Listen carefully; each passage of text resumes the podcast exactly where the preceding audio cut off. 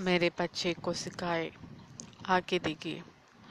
अगर संभव हो तो उसे किताबों की मनमोहक दुनिया में अवश्य ले जाए। साथ साथ उसे प्रकृति की सुंदरता, नीले आसमान में उड़ते आसाद पक्षी, सुनहरी धूप में गुनगुनाती मधुमक्खियाँ और पहाड़ के ढलानों पर गिलगिलाते जंगली फूलों की हासी को भी निखारने दे।